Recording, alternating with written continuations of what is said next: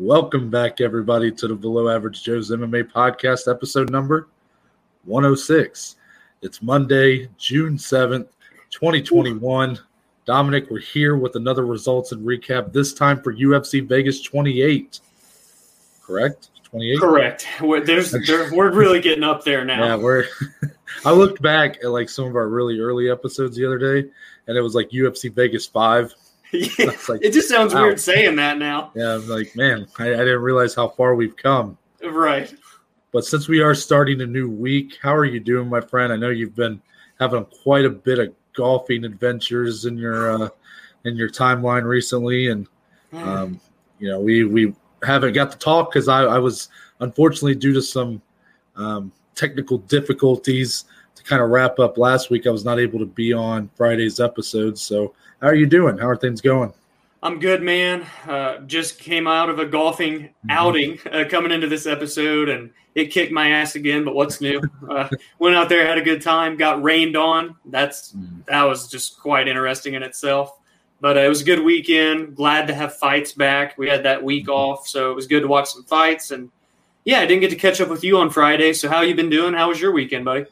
Good. Um, had a pretty eventful weekend. Saturday, especially. Friday didn't do a ton, but Saturday, Friday, I or Thursday and Friday was simply trying to get technical difficulties fixed. Right. That was, that was all that went into that, and me just cussing up a storm in this apartment, being pissed off. Saturday, got two tattoos.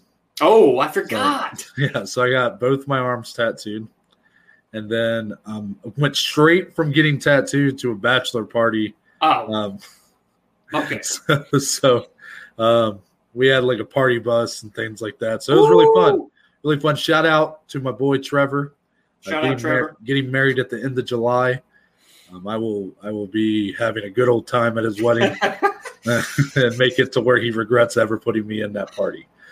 But regardless, it was a good night. Um, definitely feeling the effects today, but you hmm. know we're we're it's it's ten thirty now, so you know, it, time to take the training wheels off. Right. Yeah. No more. I can't. You know, I can't complain about this hangover any longer. the work. But, uh, the work week starts today. But you know what I what I realized today, and kind of this fever dream of a day I've had. Okay. So I just bought Peacock recently. The, oh. The, the uh, subscription service. They took the office away from me. Yes, they did. And you know i'm on there and i'm watching some like old saturday night live episodes um, some old monday night raws Ooh. like 2000 you know just like kind of our wheelhouse. The good old days. Yeah. And uh, yeah because i don't know if you know but they have the entire wwe network now. I thought they did some sort of merger. Yeah. that's awesome. Yeah. so I, I didn't realize that when i bought it and then i was like oh wow that's nice. Two for one. Yeah so i uh whenever i buy these subscriptions, I put it in my notes, kind of what day I bought them on, so I know yeah. when they re up every month. So I'm just kind of you know being a little smarter about when money's going out of my account and stuff. Um, so I go to put it in there, and I'm looking at all these apps I have, and I'm like, okay, so I got Netflix, I got Hulu. Yeah. I got HBO Max. Yes. I got Peacock. Okay. I got ESPN Plus. That's fine. And I have UFC Fight Pass. There you go. That's six. and I used to have Paramount Plus, but I don't have that anymore. So in your head, you're just looking at all these dollar signs. So I'm, I'm re- so I'm like, wait a minute. So this is why I don't have cable. but now these price, all of a sudden, it's about the same starting, damn price. It's about the same damn price. yeah. And I'm like, wait, what happened ten years ago? Yeah. When there was just Netflix. Every all, all of this, all of the, all seven of these, Netflix had all of this. This is besides fights. That's why right. UFC fight passes. You can't put a dollar amount. Yeah, that's by itself. Yeah. Yeah, but like Netflix had everything, and now it's all split up. Everybody wants to put their hand in the pot. So now you got all these different. And you know yeah. what? I'd I'd be lying if I said they don't hold value. I mean, that HBO Max is really cool. Peacock's really cool. Like you don't think they would be, and then you get on there and you're like, man, Peacock's got like the Jurassic Park movies, the um, what are some other movies they had on there that I really? I think they have the Fast and the Furious movies on there. All um, seventeen of them. Yeah. Um, I don't know if you're a fan of like Meet the Parents, Meet the Fockers, yeah, but I'm a big yeah. fan of those. Those are on there. Just a lot of like good movies, and I'm just like, man, like I, I can't believe it. Then you go on HBO and they have all of their original programming, which is some amazing TV shows. And they're doing a really cool thing where movies go straight, movies that come out in theaters go straight on HBO Max for a short amount of time. So I got to watch the new Mortal Kombat movie on there. Um, this summer, I'll get to watch the new Space Jam. Um, actually, right now, the new Conjuring's on there. I, I we did it Friday night. Yeah. We used Oh, yeah. It. Yeah. So, uh, what? How did that go? Because now, now you can you can also partake in the conversation. I'm a huge scary movie guy. Yes, everyone, this is an MMA MMA podcast, but give us a second here. Yeah. We're catching up with one another. Uh, Yeah. We, I'm a huge scary movie guy. We did watch the third Conjuring. It was good, very good storyline. Not quite as scary as the first two, but storyline wise was good. Yeah. Okay. Don't want to give anything away.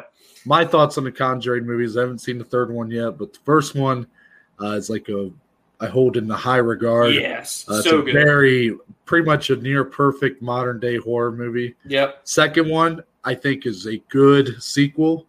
It's a solid kind of follow up. You know, a lot of these horror sequels are pretty bad.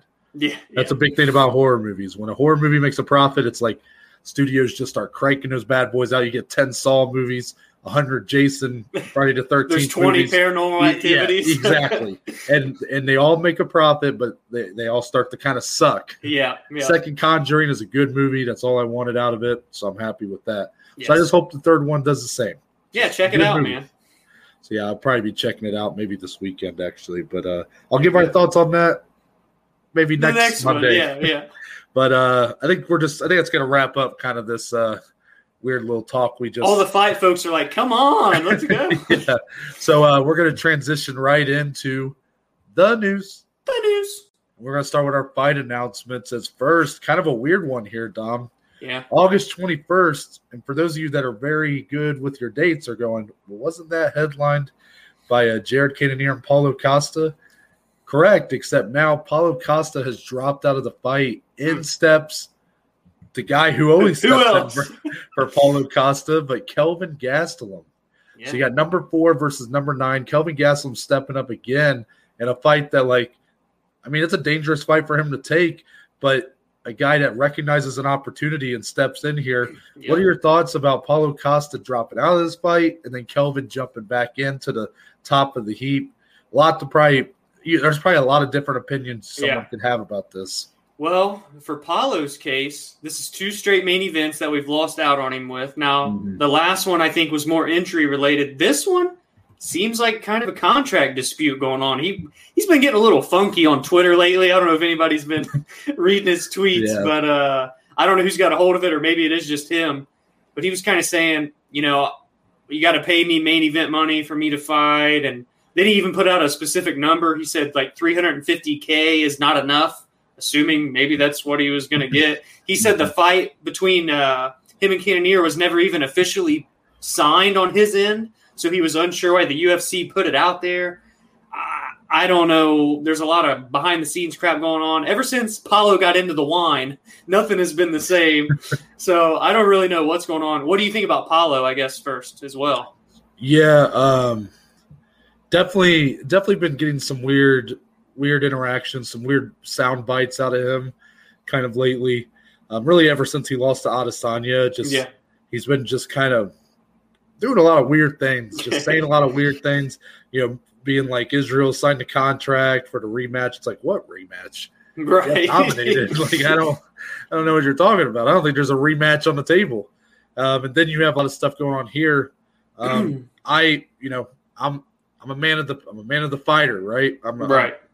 If they want to say that they're worth more money, if they want to try to get more money, by all means, Get that money. go, yeah, go for it. Um, it just is unfortunate that it kind of came to this where he really wasn't signed on for this main event, and it appears that maybe there was maybe it was all kind of verbal, like Right. it was verbally agreed upon. UFC, maybe this is standard to like put that out, Mhm. um, and then maybe it seems like what Paulo Costa is referring to a lot is these uh, these Paul brothers that are boxing. You Yeah. know, like Tyron Woodley for Jake Paul. Then actually, as we're recording this, uh, Is the other on. brother is fighting Floyd Mayweather. Madness. Yeah. But um, they're making really big money yeah. doing it. I mean, even in, for Jake and Tyron Woodley's case, Tyron Woodley's making.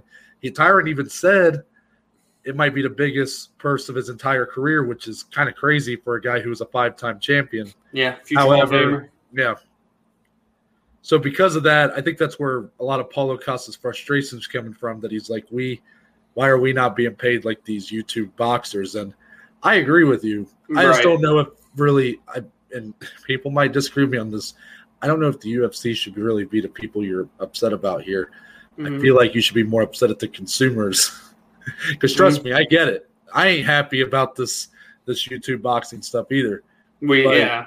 But I recognize that it's if if people are going to buy it, then it's going to continue. And the money's there. So, So if people and people are obviously buying it, so yep. that's on them. Very true. So I like I don't know. point. I feel I feel for Paulo here. I really do, um, because it just it's not going to help his reputation at all.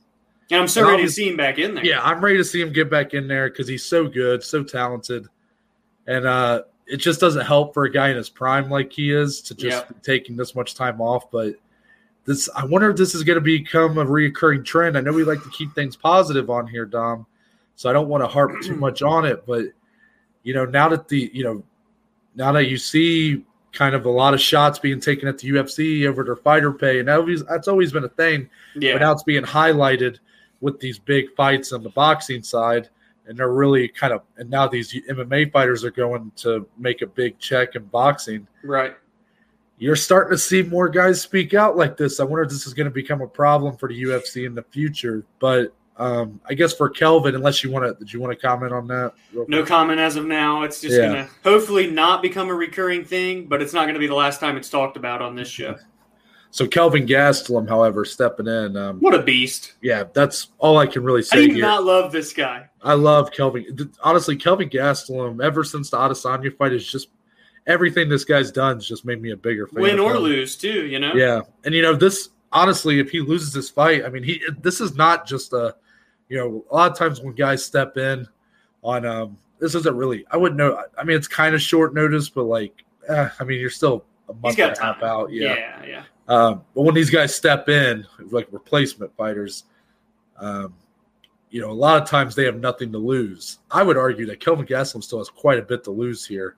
I mean, this is a guy that's only won one of, out of his last four fights, Yeah, true. and he coming off a loss to Robert Whitaker again, a really tough fight, stepping in on late notice or short notice in that one, stepping up here to replace Paulo Costa.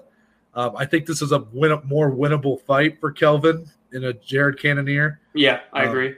But if he loses, I think it's just as dangerous for his career, man. That'd be one out of the last five. Yeah. You know, um, I don't know. What do you What do you think? I think, well, I mean, stylistically, like you said, it- I think it is a better matchup um, for Kelvin, being that it is Cannonier. They're both kind of similar in ways that they're good kind of everywhere, but not great in any specific area. Mhm. I expect it to be a pretty five round stand up, if I'm being honest with you. Uh, but for Kelvin, like I said, in the terms of the status of, status of his career, a win here would be massive. And the only thing that would help him if he were to lose again, because again, like like you said, one out of the last five if he loses. But he's always a guy that the UFC can rely on, and he's always in these great fights, seemingly, and they're usually at least competitive and close. That's the only thing helping his case. But no matter what, on your record and the number next to your name, when you keep losing fights, that's not going to help. So I am excited. It's good for him to have more time for this one than he did when he took Roberts Whitaker uh, main event on short notice. A better fight stylistically for him as well, like you mentioned. I'm looking forward to it. Good for Kelvin for just stepping up no matter what. Yeah, I'm very excited for this fight. Really am. And um, you know, Jared Cannonier, we haven't seen him since his loss to also Whitaker, Robert yeah. Whitaker. Uh, that, that's going to be coming close on a year for him as well. And he's not Yeah. getting any younger. He's like 35, 36 yeah, now. he's so- older. So, um, I think there's a lot of variables in this fight. I'm very excited for that. 100%. Following that up, we have uh, just a date being shifted around. Yeah. Uh, The- so- another little middleweight tournament. You know? Yeah. So number five, Derek Brunson, and number seven, Darren Till. This was originally going to happen August 14th, a week before. Um, Costa Cannonier, now Gastelum Cannonier. Uh, that's now being pushed back to September 4th.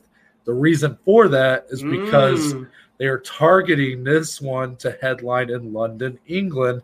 Obviously, Darren Till, a huge marketable guy in that region.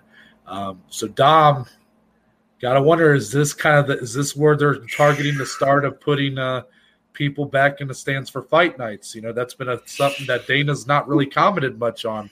He he kind of he kind of even pointed to the opposite. He said that yeah. they didn't budget for it this year, so they were like they didn't see any reason to risk it. But here, maybe this will be a one-off for a while, or is this going to be the start of something new? What do you think? Oh, well, I'd love if it's the start of something because, hey, Ohio's open up now. We're we're waiting on one to come back. Uncle yeah, Dana owes us one from last year, man. But uh, it's exciting. One for Darren Till. I mean, obviously, he's already fought in front of his home crowd once, and you saw how nuts that place went when he came out to Sweet Caroline. Yeah, if you guys can, if you guys can watch that walkout, please. Oh do. my gosh, that one of the best ever, breathtaking. and he won that fight there, of course. Uh, and then for Brunson, poor Derek Brunson, this guy's won like four or five in a row. Now he's going to have to go across the pond to fight Darren Till. That fight in itself, we talked about it when it first got announced, how interesting it is stylistically. So I'm looking forward to it. Not too much of a delay from the original date, which is good for both guys. If anything, gives them a little longer to help out with that weight cut. Darren Till's a big dude. Uh, and like you said, in terms of traveling, maybe it's a one off. I'm shocked that they're going to go all the way across the uh, world to uh, Europe, but you never know. Maybe it could be the start of something for the latter half of the year, September through December. Uh, but I definitely think the start of 22 is when we'll start seeing them very regular, regularly. So uh, we'll see what happens, man. Yeah, and also this, this makes me wonder. UFC 265 still doesn't have an announced uh, location. Come on. well, I don't right think it's going to be. I don't think it's going to be Ohio. I was going to say it might be in the in the UK, right? Um, but yeah, it just makes me wonder: Are fight nights going to in the fall? Are we going to potentially have a a Cleveland or Columbus or Cincinnati fight night? Yeah, I hope so. I got to admit, now that these all these sports are starting to have people back, it's nice seeing people back and just seeing sports be normal. It, it, really is nice after so long without hearing the roar of the crowd. It's yeah, it's fun. It is. And then our last fight announcement here. This is in the light heavyweight division. Number six, Anthony Smith. He's doing it again. Yeah, he is. He's fighting down again against number 11, Ryan Spann. This is happening on September 18th. And I, am going to say what I said to you when you sent me this. Um, this makes me wondering again, timing's everything. Yeah. Maybe this is just kind of based on who was available at the time, and Anthony wanted to fight at that time, didn't care. But it kind of comes off to me like the UFC ain't quite buying Anthony Smith as a contender anymore, or even still. You know, he has a couple nice wins in a row, but you look at the way he looked against Alexander Rakic, where he got pretty much dominated. Um, before that, Glover Teixeira looked good early, but gets brutalized. Yeah, later in the fight. And then obviously his one chance at gold was against potentially the greatest fighter of all time and Jon Jones, but one that he didn't really put up much of a fight in, to be honest. Yeah. Uh, outside of just being able to go five rounds, which is kind of a feat in itself. But and took the illegal knee. Yeah, he did take the illegal knee. He could, he could have been champion. That's yep. kind of a crazy thing, but he could have been. You know, yep. look at what Al- Aljamain Sterling became champion. Very true. So um, I like this fight. I think it's a it's a fun fight on paper. Oh, these yeah. two guys, these two guys know how to put on a good performance. Um, I would expect uh, this fight. I think could be very competitive anywhere it goes. Yep. I think in the stand up department, I think you got some fun action there, and I think even in the grappling, we talk a lot about Anthony Smith, how underrated his grappling is, but I would even say Ryan Spann the has quite a, quite a good pedigree of grappling as well. That kind of leads me to believe that no matter where this fight goes, it'll be competitive. But um, I, I, think one guy is going to really shine here. What do you think? That is a good way to put it. Um, both these guys have two of the most underrated submission skills in the whole light heavyweight division, as you mentioned. That makes it even more fun because they choose to stand and bang most of the time, mm-hmm. or not, and just get into really good, fun striking battles. But man, when it goes to the ground, and I think it's going to in this fight, I don't know how or when or where, but it's going to happen, and I can't wait to see how the uh, grappling transitions and exchanges will be. Two very large guys for light heavyweight. I'm excited for that one. stylistically checks all the boxes for me. I wish uh, it wasn't all the way in September, but that's all right. Good for Ryan Spann too. He's getting the biggest fight of his career, moving up to fight a top mm-hmm. seven guy. Now he's ranked sixth, and Anthony Smith. For Anthony, three in a row fighting backwards, but the guy likes to stay active. I mean, he's Lionheart for a reason, man. I, I can't hate on it. As long as he keeps winning, then there's very no problems, true. You know, looks good behind the booth and in the uh, octagon, man. He does it all. Yeah, that's going to wrap it up here for our fight announcements. We do have one for the rest, and it's uh, a guy in our space, I guess you could say. One of um, our own. Probably, probably the biggest name um, on what would you call it? The the biggest analyst in MMA, MMA the for biggest, sure. the yeah. biggest, yeah. Ariel Helwani. Uh, he's been with ESPN for a while now, and uh, he announced today that he's actually going to be leaving ESPN as of what was it, June fifteenth? Uh, yeah, June fifteenth. So this is a pretty big deal. Yeah. He's leaving on his own accord. Um, he was reportedly making about half a million dollars to to work for ESPN. Pretty so I don't necessarily think we are going to speculate too much on where he might go next, but what do you think this means kind of for Ariel and then also for ESPN MMA, which I mean, this is a pretty big hit to it. You got to think. So for Ariel, man, this guy's been the biggest name in MMA journalism for years now. I mean, what is he, a 10 time MMA journalist of the year? Damn it. yeah. Me and Noah are coming for you, Ariel. But, uh, man, he's no matter if you love him or hate him, he's great at what he does. And the fighter interviews, the podcasting with uh, DC, the show he has on ESPN Plus with uh, Chael P. Sonnen and Ariel and the bad guy. Everything he does is great content for the sport of MMA. He gets the word out there. He gets fighters out there, and for that, I'm always going to respect him for. No matter how he may go about getting the information, whatever, do it yeah. that way you will. Yeah. So for Ariel, I think he's going to land on his feet regardless. Big things are coming. It seems he's working on something himself behind the scenes that he's got to announce in the coming days. So I'm excited to hear about what that is because I'm sure it'll be big for MMA, and that's what matters the most. In terms of ESPN, him and uh, Chael P. Sonnen was like one of the OG shows when ESPN Plus started. So I'm gonna hate if that show get, gets completely canceled. I told Noah before we started recording do something with DC and Chael P. Sonnen, man. I, I would yeah. pair them up together, two fighters. It would be fun. But uh, there's some good guys over there at ESPN, man. Mark Ramodi, or I'm not going to say his last name, yeah, Raimondi, uh, and Brett Okamoto. We love him. So they've got good talent over there, and I'm sure they're just going to keep building their roster of guys to help cover the sport. Well said. But uh, I think it's going to wrap it up here for today's edition of the news. The news let's get into some breakdowns of uh, Saturday night's fights, Dom, and I'm going to let you take it away here. Yeah, so we had a late minute uh, addition and subtraction from the main card. So let's start with the subtraction. Or wait, before that, we got to do our prelim notables. What am I thinking? what, am? what am I thinking? so, as you all know, or if you're new, we love to discuss one person from the prelims, one person each that stood out to us the most, because obviously we do our in depth breakdowns on the main card. But my prelim notable, and gosh dang it, Noah, she did it again in her second UFC victory. Hold on, I'm pulling up the name. My phone froze up on me. Oh gosh, the French woman, Manon Fiorot from France. She's an incredible striker, and she has put on an absolute clinic in two UFC fights thus, thus far, both coming by way of TKO. This one coming in uh, round two, three minutes in. Now, to her opponent's credit, and I want to make sure I get her name right, uh, Tabatha Ricci. It was her UFC debut. She's a natural strawweight, but took this fight on a few days' notice, and this is obviously at flyweight, 125 pounds. So the size difference was nuts. It literally looked like a flyweight versus a strawweight. It was very noticeable.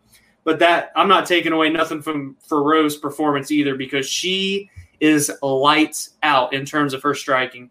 An absolute clinic, powerful, precise, everything perfectly timed. It's it's all beautiful to watch. And I'm going to be honest with you, I or anybody listening, don't be surprised if she finds herself fighting a ranked opponent sooner rather than later because she is a freak of nature and an incredible striker, built physically. She checks all the boxes, man. All I want to see now is her get tested in the grappling department high praise for this one. Oh yes, oh yes. my prelim notable, we're going to go up to the welterweight division uh, with a veteran of sorts. Yeah. A, uh, at least a veteran in terms of age, and that's going to be the 36 year old Muslim Salikhov. He's now five and one in the UFC, won five straight after dropping his debut. He got the unanimous decision win over Francisco Trinaldo, a very underrated guy uh, in terms of kind of the history of UFC. Not a guy that's ever really um, made it too big in the Right. sport, but a guy at, even at 42 years old, as he was coming in here, very dangerous opponent, very good everywhere. So and tough. um, Salikhov took every round from him. He completely, I mean, I don't want to say he dominated the fight, but he just had a very good performance here. And yeah. um, this was, in terms of uh, technical ability, this felt like probably the highest in terms of that on the card. You know, these are two guys that are just very technical fighters, very good kind of everywhere. And this fight kind of lived up to that. It was a very Yeah. technical bout. Um, all skills were kind of on display, and Salikhov came out on top. So he's going to get my kind of prelim notable. And I look forward to maybe seeing this win kind of propel him to even potentially a top 15 run, perhaps. I, Yeah. I think there are some guys kind of in that bottom half, the top to 15 that need to be tested. Um, even number 15 is Robbie Lawler, who we, I'm not saying that's a fight I want to see yeah. um, because I just think that like name value is just too different there. Right. Right. But Robbie doesn't come off to me like the number 15 welterweight in the world, unfortunately. So I think that there's some some spots in that bottom half that could be, you know, some of these guys can really make. make Welcome push for that. Salikhov in. Yeah, of course, of course. Hey, five in a row, man. I mean, that's impressive no matter who you're fighting against. And to I cap agree. it off with Trinaldo. Oh, yeah. yeah, he even had a, he even has a win over uh, a guy on the main card, Laureano Staropoli. Yeah, so, true. um, just shows the kind of level he's been fighting at. Yeah, I love it. Awesome. So that's it for the prelim notables. Now we're going into the main card. As I mentioned, there was an addition in Montana De La Rosa and Ariane Lipski. But before we talk about that, Noah, there was a subtraction. Unfortunately, Tom Breese and Antonio Arroyo unfortunately got canceled last minute, literally as the main card was starting. Came on and said there were some unknown medical reasons behind Tom Breese having to pull out of his fight with Arroyo. Uh, Bisping had mentioned that he has went through some anxiety related issues in the past. Uh, hopefully, it's nothing too serious. Tom Breese, uh, one of the bigger prospects right now out of the UK. So I was really excited. I thought he was going to put on a really good performance on Saturday night. So hopefully he can bounce back, get his head in the right space if it was something anxiety related. If it's um, a physical injury, hopefully it's nothing too serious as well. Looking forward to see Tom Breese uh, back into the octagon. Any thoughts on that before we get into the actual fight that happened? Yeah, I mean, I, I'm just going to say the same thing, so we might as well just kind of keep it rolling here. But uh, shout out Tom Breese. Hope he, uh, you know, recovers from whatever it was that was going on. And for Antonio Arroyo, hopefully he gets a fight here pretty soon because I think that guy deserves it after stepping up on short notice here, even though he's 0 2 in the promotion. Yeah. So uh, hopefully he gets another fight. Well said. So, to take their spot, what was originally supposed to be uh, the prelim headliner ended up getting put on the main card. And for good reason, I got to say, Montana De La Rosa gets the TKO finish over Ariane Lipski. It was four minutes and 27 seconds into round number two. And my golly, did she just look incredible, man. Montana De La Rosa, been in the UFC now for four years and she's only 26 years old and she's just so impressive her grappling next level for this division. But she goes for the finish man. She now has the second most finishes in the women's flyweight division with i think four. So man she put on a really good performance all the way through. Round one dominated with the wrestling and grappling. And then in round two absolutely beat up lipski on the ground. And it's funny enough because you're going to talk about this i'm sure. Lipski has shown how good and bad she can be on the ground. So it's just uh, weird. But for Montana, wow, she looked amazing. Yeah, I think this is a prime example of there's levels to this game. And Yeah, Montana De La Rosa, I think, is someone we're going to see really climb to the top of the ranks here at flyweight. I agree. Ariane Lipski, I got to kind of apologize to her. I think maybe I gave her, and maybe the MMA community as a whole has put unfair expectations on her. I don't know what that reason might be. For me, it was that submission of the year over uh, Luana Carolina. I just thought that was such a slick knee bar. Um, I thought she looked great in that fight, and you know, I just thought that she really could make some noise in the flyweight division. For other people, maybe it was because she's an attractive woman. It's because she's know. called the Queen of Violence. yeah, I, I, guess. Uh, so, because of coming off that fight, it's just you know, it's just not appeared that maybe she's quite ready the level of competition she's getting. And honestly, the competition she's facing is people that I would think she should be competitive with. You know, mm-hmm. Antonina Shevchenko, Montana De La Rosa. These are people that I feel like she should be competitive with. And in the case for Antonina, I think she should be competitive with her on the ground. Right. I mean, you look at Antonina, Antonina dominated her on the ground, but you look at her other performances and she's getting dominated on the ground by Andrea Lee of all people. And yeah, you know, it just really kind of shows that she's just not there yet. She's not there yet. I think Lipski, if she takes some more time, maybe you know, I don't know if she can really. It, it might be hard for her to really take like a step back. Uh-huh. I don't, or too much of a step back. But um, even if she has to go to Invicta or somewhere like that and um, kind of build up a few more wins and come back, I think she can be a threat in this division at some point in her career. It's just maybe too soon. Yeah. Too much right now. Good point. Uh, now I got to ask you mm-hmm. for Montana De La Rosa, man, after that amazing performance, what do you think comes next for her? Because I personally think it's time to fight a ranked fighter. Um, yeah, I mean, who do you have in mind?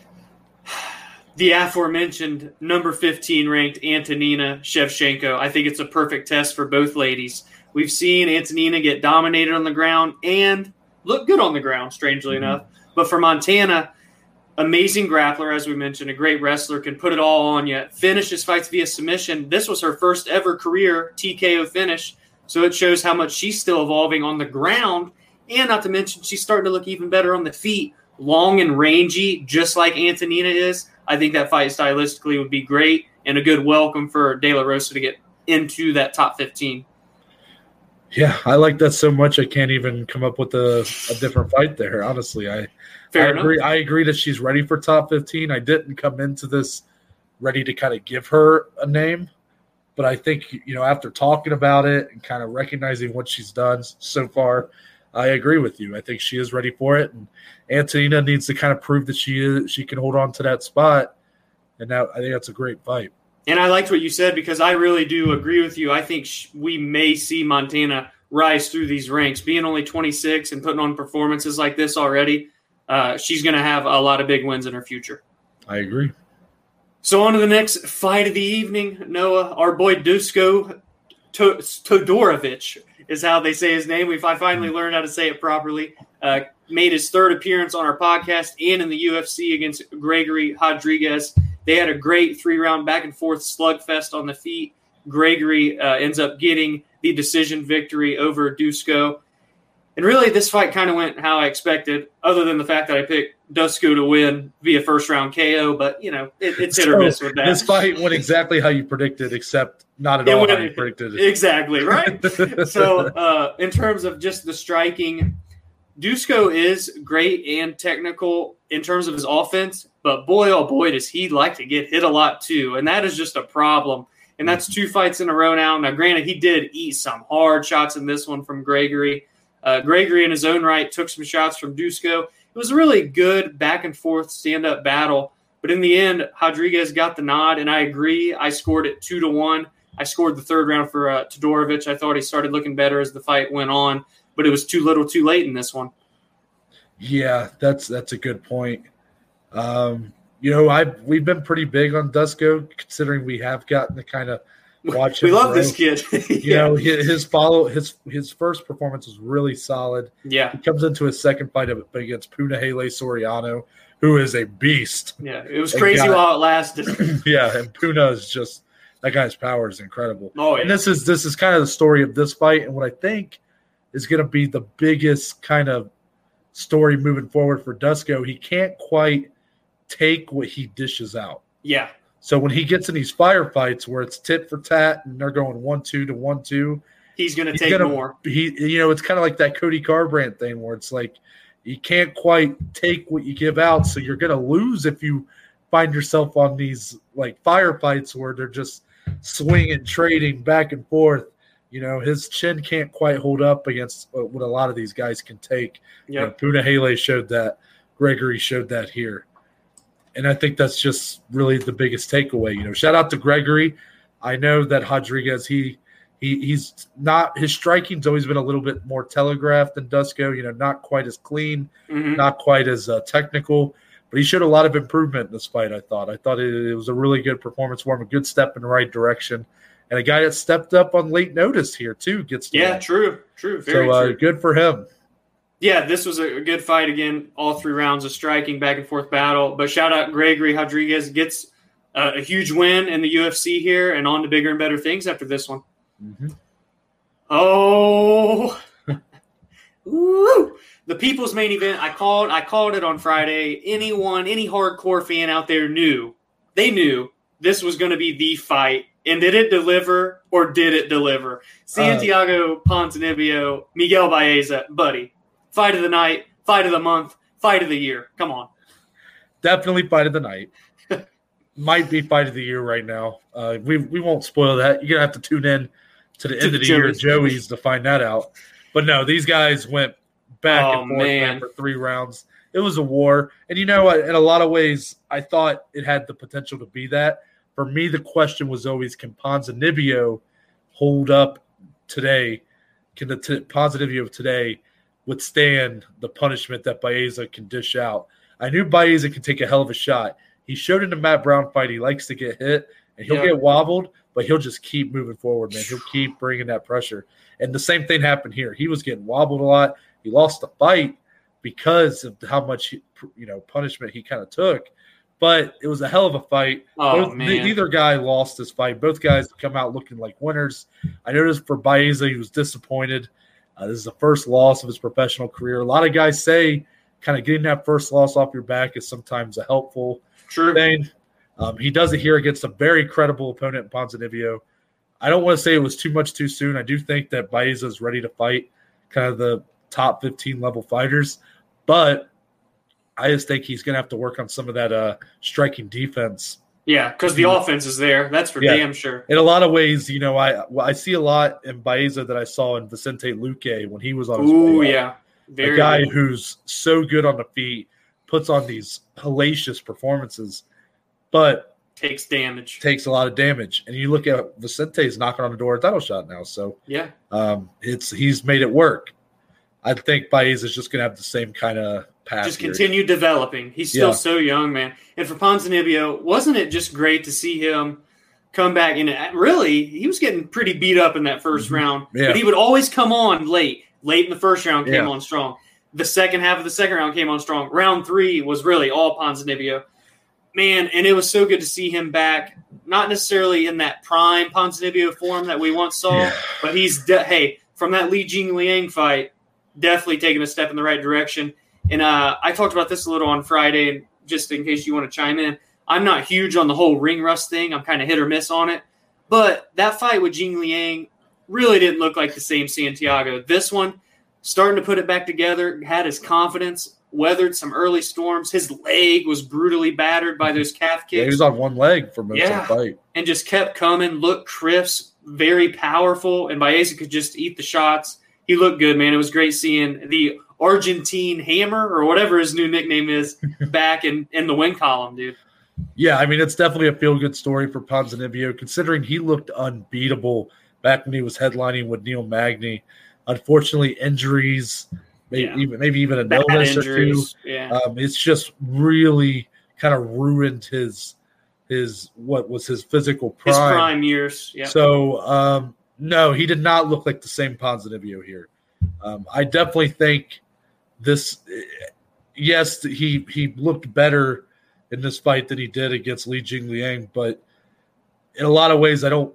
I don't want to speak too much on this because I want to stay positive on this on these guys for this fight because they both earned it. But you know, Ponzinibbio still looks slower. He still looks older. He doesn't look like the same guy.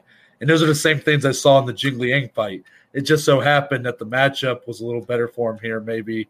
Um, but I will say, Jing Liang was able to kind of drop him with the one shot, and it wasn't Yeah. necessarily the biggest power shot in the world.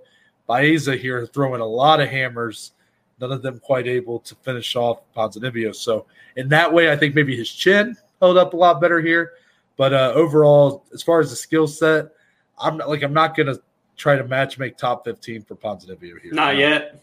No, I just I think that uh, you know I I enjoy what he's doing right now, but uh, unfortunately he's he's still he's just not the same guy anymore. The only, and I just want to throw one name out because I think it would be fun. Mm-hmm. The only one that would make sense in terms of if he does get a top 15 next, what if he did fight your guy in Robbie Lawler? Number 14, That's... a slugfest of a fight. That could be an incredible stylistic one. I just don't know really where Robbie's at in his career. Is he done? Is he not done? But man, that'd be a good fight to go out on if it, if he wanted one more and for Ponzinibbio to crack back in, get a big name. It would be a fun fight. But yeah, like you said, I'm not surprised. Maybe if he doesn't get another one, maybe they feed him one more guy before giving him a ranked fighter. Yeah, I definitely think if he is to fight someone in the top 15, Robbie Lawler would be the, the guy. type of guy. That, yeah. that would be an awesome fight. That was a fight that was talked about when Ponzinibbio was in his prime, and Robbie was Robbie still, was champ. Still, yeah. no, no, no, no, not when he was champ. I'm talking after he lost the belt. Oh, okay. Back when Ponzinibbio kind of before we knew how bad the injuries were during that yeah. time after the Neil Magny fight. You know, Robbie was still very competitive at gotcha. that time. Um, and there was a lot of talks of that fight. Never obviously happened. It'd be interesting to see it happen now. I think it might be a fight where it should deliver, but who knows kind of right. where both these guys are. Um, and honestly, Robbie Lawler to me is not a top 15 welterweight right Yeah, now. yeah. So Ponzinibbio would be technically fighting top 15, but like, I don't know. I, still, this is an amazing fight props to both guys. They deserve all the 50k bonuses in the world. Oh hell yeah! Um, and yeah, hopefully for Baeza, go back to the lab. You know, continue to grow, develop, man. This kid, oh, I just work, think he has such a high ceiling. Work on that striking defense, and then for Ponzinibbio, just keep looking. You know, there's, there's no reason. Okay, even though his skill set is diminished a little bit, there's no reason that he can't still find routes to victory that he can't oh, yeah. put together an elite enough skill set, maybe even develop on some things that he otherwise had kind of dismissed, and he can make a run. He really yeah. can. But based off what I've seen in these first two fights, I'm not ready to say that not he's yet. back and like he's back and was the Ponzinibbio of old. Not ready to say that yet. Fair enough. On to the next one, Noah. We got Roman Dolidze gets the decision victory over Laureano Staropoli and uh, Star Star. I don't know. Whatever. Um, shout out Charles Oliveira, by the way, was in Laureano's corner. Just a quick little shout out to the new lightweight champ. But this was all Roman Dolidze in what was a pretty lackluster fight, if I'm being honest.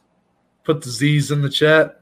Um, yeah. This, they probably should have just played the previous fight over again. I saw people tweeting yeah. about that actually. You know, uh, I mean, Dolidze's good. Don't get me wrong. It was his first fight at 185, coming down from light heavyweight. He's three and one in the UFC now. He has some talent. It was just blah. I don't know. He was the superior fighter in there, but didn't really look to capitalize on any openings. Even though he just held uh, the time control, the octagon control the whole time, really never capitalized on anything. It was kind of odd. Uh, Roman, yeah. All jokes aside, you can't in our position. We can't be dismissing just because the fight wasn't exciting. Dolidze completely dominated this fight. Oh yeah. Um, I think if you want to criticize his performance, you would just say that he didn't he didn't have any sense of urgency to really look for a finish or anything. I think he could have at times. Yeah. And he just seemed very content with kind of riding it out, playing it a little safe, you know. Uh, Staropoli, this is a guy who had beat Thiago Alves before. Um, so he obviously had it quite, you know, he had a bit of a resume coming in here, and Dolidze does get a big win.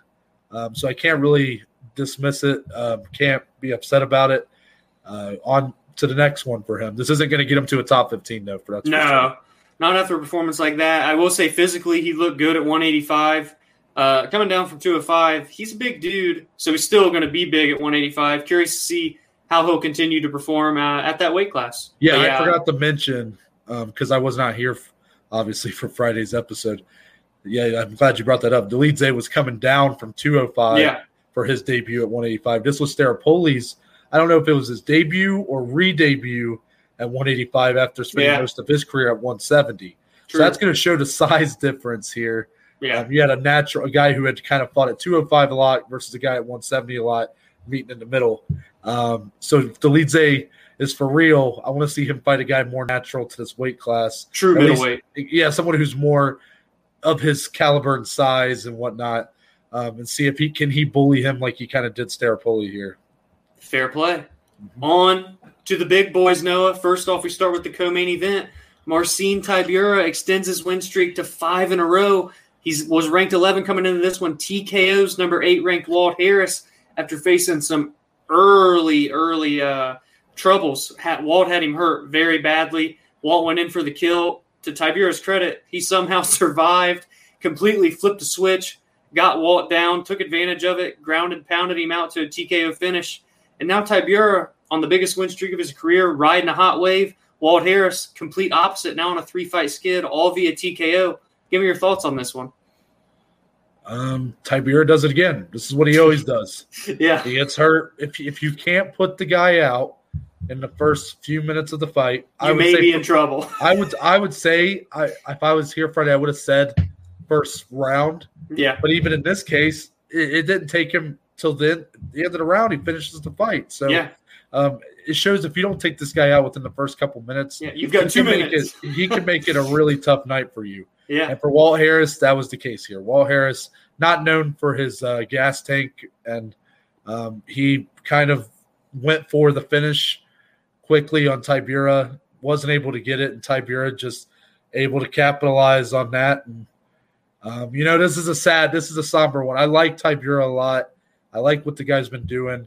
He was a low key pick for Fighter of the Year in 2020. Guy had a big comeback and comeback Fighter of the Year, especially. yeah. Um, but for Sucks Walt not seeing Harris, Harris, considering yeah. his story and what he's been through over the past few years, uh, for him to come on three straight losses now, um, it's definitely it, it sucks. But this guy is fighting the top fighters in the world. I mean, this, again, I I try as we've been now that we've been doing this podcast a while, I've, we've started to see these guys come up with these big losing streaks. You know, this hmm Cowboy Cerrone, Tony Ferguson. Now you got Walt Harris. Um, we were talking about Kelvin Gastelum earlier.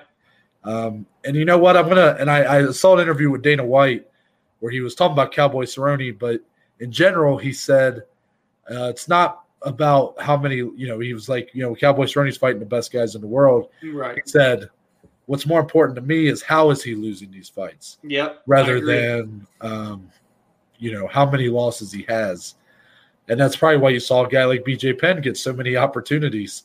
Um, in this case, though, Walt Harris is just not looking great. Yeah.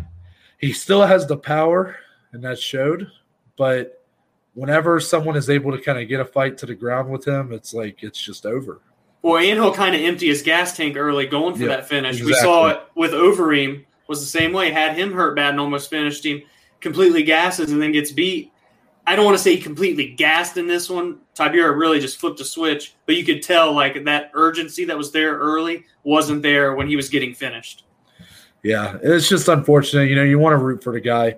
I'm happy to see that he does is working for the UFC Yeah. kind of uh, using his voice. Uh, what would you say that he's doing some analysis for them? Yeah, inside the octagon and stuff. Yeah. So uh, good for him. Um, when it comes to matchmaking, though, and we're talking about kind of who's next for these guys, I'm going to start with the winner, Tybura. Number 11 coming in here, gets a win over number eight. So he's gonna he's gonna jump up quite a bit here. You know, I think uh, based off the guys that are available, It's a tough one. he's in an awkward spot. yeah. I'm looking at this the right way. He's in a pretty awkward spot because Well, I- you would love to say Sakai if he hadn't been knocked out by the guy, you know? Yes, and I would also like to say uh, Rozenstruik, but Rozenstruik I think has a different guy in mind. A very clear one for him. Yeah. Yeah. So I think I am going to go with Gusto Sakai, Do a rematch. or What about what about like uh, the loser of Gane Volkov? What about that? no, I think I got it. All right, hit me, hit me. Um, going to be a weird one because he's Ah. jumping up to number eight. I love it. I'm going with number 13, Tom Aspinall. Ooh. Test Oh, Aspinall baby. now. Test I love it. now. I love it. And that's I'm not upset about that's just it's all about timing. Yeah. Tybura's just in an awkward spot. Um, you know, he's he's on a run right now, but Aspinall is a dangerous man. And I'd be interested to see if how that he how would Aspinall look if that fight got to the ground. 'Cause we Mm, know how good Tybura can be, but Aspinall even showed against Arlovsky some submission capabilities. So Yeah, real slick. Um, yeah, so it should be interesting. Uh, you know how I feel about Tom Aspinall. I'm all for that. I'll go ahead and just give that other alternative. Maybe go the loser of Gane Volkov. It would give him a, a bigger jump, I guess, in terms of name value for a guy that's been in the UFC for so long. You can't go wrong with either one of them. Mm-hmm. And then for Walt Harris, this is the harder one in my opinion Yeah. because I kind of, you know, I don't know. I, I who, am I to say that like the guy shouldn't fight anymore or like say oh he needs to take time off and get his head right and stuff like that. Who knows? I don't know. I don't know what's going through the guy's head. I don't know how he compares now mentally to he did before all this tragedy kind of came up Right. his life. But right now, I don't see him. I don't see him as like a you know. I, I don't. I don't really see him fighting top fifteen guys right now. What if you fought your boy Arlovsky? Yeah, yeah. I mean, Would you like something like that? Yeah, I mean that's that's about as good as you're going to be able to get. Yeah. You know, it's Just something kind of fun, fan friendly. Two guys in the downward slope of their career, I guess. I don't know. You don't want to like feed him to any more of these wolves or young studs like Tom Aspinall. He's just in a weird spot. I do love it. I do like the Arlovsky fight. I do. It would be cool. That's a legend of the game, another former champion. So even if Walt Harris wins that, it's still a good win. Yeah. Um, and come on, man, hey, if the War Arlovsky all day for you. It's yeah. for Arlovsky, man. But uh, it'd be hard to root against Walt Harris. right, right. Main event time. Main event time, Noah. The other big boys on the card, literally The Biggie Big E boy. He came to play. Number six ranked Jairzinho Rozenstruik gets it done. A TKO finish at the buzzer. Four minutes and 59 seconds into the first round over That's- number nine, Augusto That's, Sakai. that's what I'm going to say here. If you're a heavyweight fighter and you're fighting Jairzinho Rozenstruik, and you see the clackers come out for the last ten seconds, Run. run, Run. run, run as fast as you can in the opposite direction. Obviously, I'm referring to his fight with uh, Overeem, where Yeah. he literally in the last ten seconds of round number five, Made his lip explode. yeah, made his turned his lip into a zipper. Yeah. And then here he does the same thing to Sakai. And what's crazy is the shots weren't crazy. Um, it didn't look like he was loading up on him, hmm but you could tell how much natural power the guy has because literally he drops him with the one and then follows up with a little shot on the ground and just Yeah. puts him out. Like, he Oh, was yeah. out. And I saw some people complaining about the finish online. No. No. I'm like, you guys need to watch that replay. I mean, he was out. He was getting his head bounced, man. yeah. He wouldn't have uh, been able to get up and continue into a second round anyway. A fantastic bounce back for Rozenstruik here. This is what he needed. He let the hands go. He needed to let the and you know there was a lot of concern about that. Yep. You know, I me and you would have predicted Rozenstruik to win this fight, but my and, and we thought he should win this. But the concern was, is he gonna let him go? Because that Gane fight was very weird for him. Yep. You know, just not something we've really seen from him before. And you didn't know, like, okay, is this is is he, you know, not right after the Ngannou fight or what's going on? But here he looks really good, really crisp. Rozenstruik is a guy who kind of gets grouped in with like an Ngannou and Derrick Lewis is like just a The just power. the heavy hands and the Oh. power.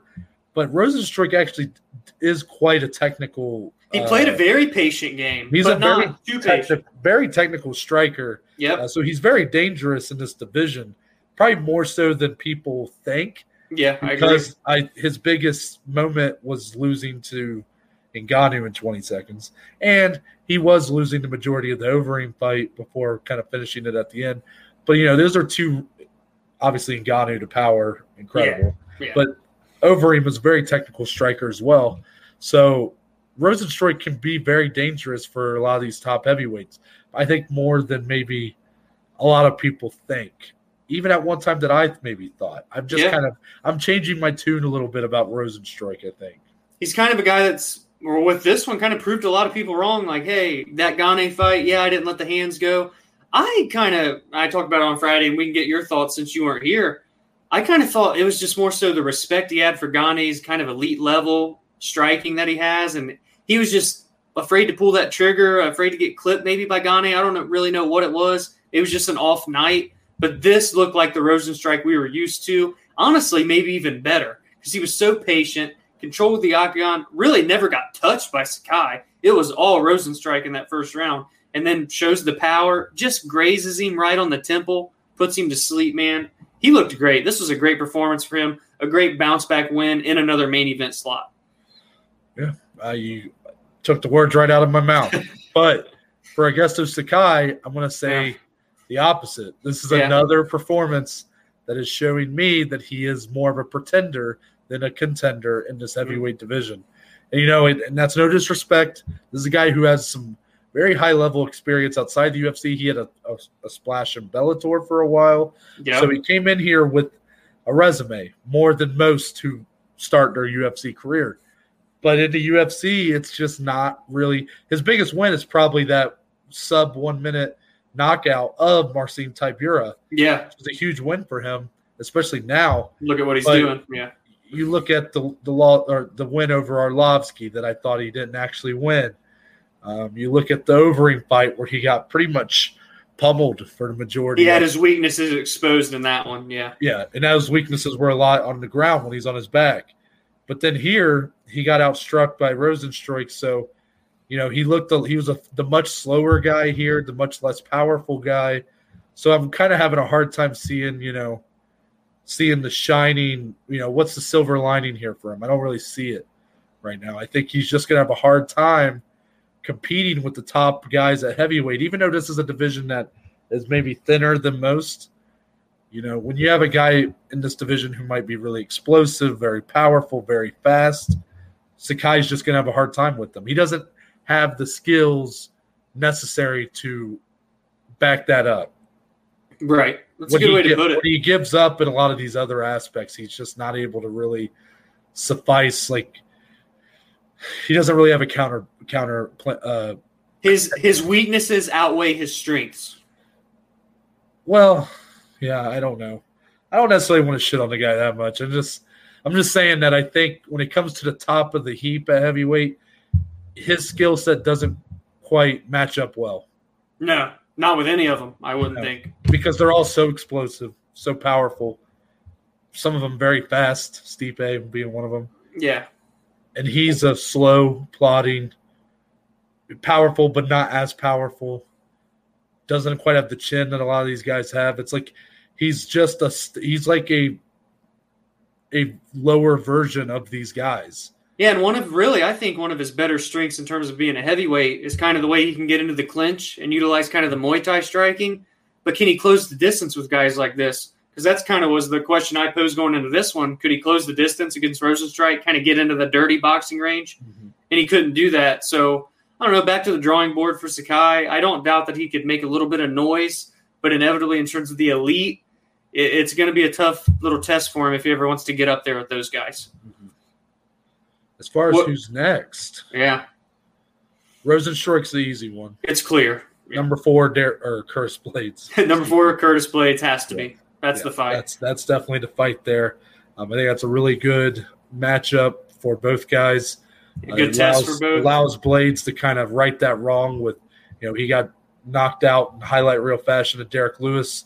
So here, you know, he goes up against another power striker and has to try to find a way to get that fight to the ground. Or as he showed it in the Derrick Lewis fight, maybe he's going to want to strike with um, Rozenstruik. Who knows? It could be an interesting fight, though. Yeah, that's a great fight. For Augusto Sakai, again, these these bottom half of the heavyweight rankings is a little iffy right now because yeah. um, you know you got number eleven Blagoy Ivanov, who he's already beat, and then, I mean, I don't I don't know. I don't really know here. I was going to go Sergey Pavlovich. Yeah, that's like only really the only, that's the only name really. A step back, a fresh ma- a fresh matchup. He's still ranked top 15 at number 14. He's currently on a two fight win streak. He's been looking good recently. I think it's a good test for both guys. For Sakai, maybe again, there's no easy fights in the UFC, but one that he could maybe get his feet wet into that back half, kind of regroup. He had a long layoff between his last fight and this one.